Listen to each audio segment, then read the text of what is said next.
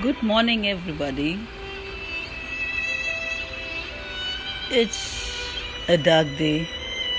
It's just about to rain, probably, or it's rained somewhere.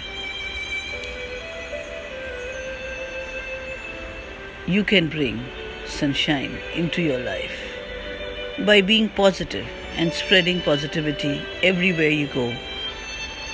A meaningful life is not being rich, being popular, being highly educated, or being perfect.